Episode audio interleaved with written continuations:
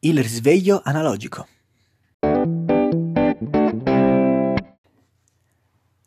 Macchine fotografiche analogiche. Cine prese a rullino. Vestiti vintage. E vinili e cassette. Siamo tornati negli anni Ottanta? No. È questo grandissimo movimento di ritorno al passato che stiamo vedendo in questo periodo.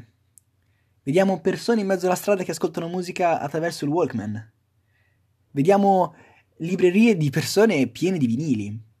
Vediamo gente scattare con macchine eh, dal funzionamento molto molto retro. Ecco, ci siamo chiesti il motivo di questa cosa. Il motivo è molto molto interessante. Essenzialmente sono strumentazioni che utilizzavano i nostri nonni o i nostri genitori. Ecco, allora, qual è stata la spinta che ha portato noi, abitanti del nuovo millennio, nati nel nuovo millennio, ad andare a ripescare cose essenzialmente, possiamo dire, vecchie? È un termine un po' brutto, ma essenzialmente sono vecchie. Andiamo un attimo ad analizzare le motivazioni per cui queste cose sono state ripescate dal passato. Sicuramente la prima cosa che ci viene da dire è per moda, perché va di moda avere al collo la macchina a pellicola di tuo nonno, ok? Va di moda vestirsi vintage, andare nei mercatini dell'usato, mettersi magari la, la gonna che si metteva tua nonna quando aveva vent'anni.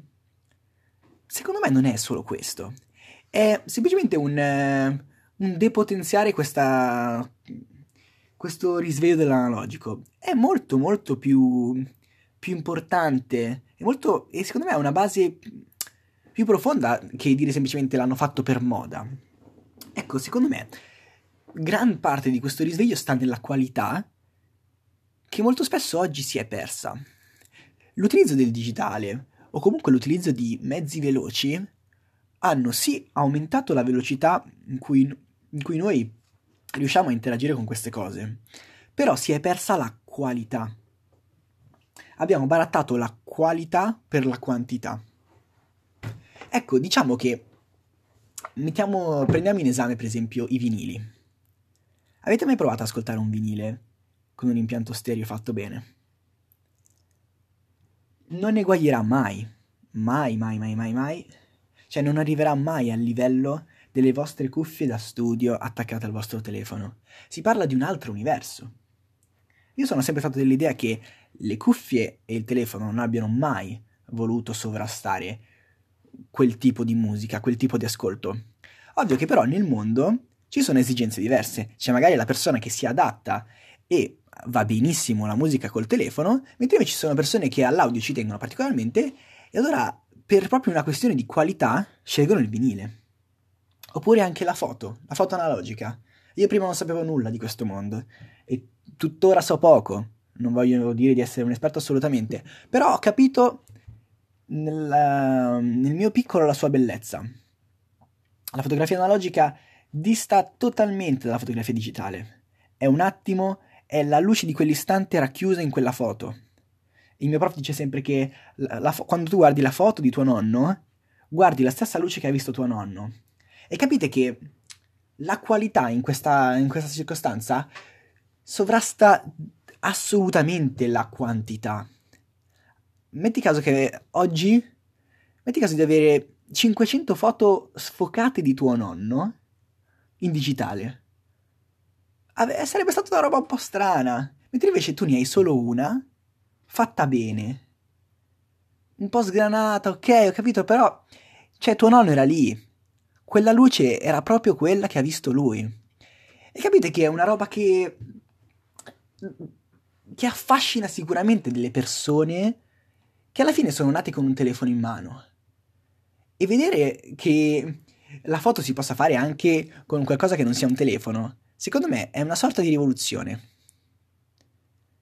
Una sorta di ritorno, ritorno al passato, però non come se fosse un qualcosa di vecchio, ma come se fosse qualcosa di nuovo. Vent'anni fa abbiamo visto la transizione fra analogico e digitale.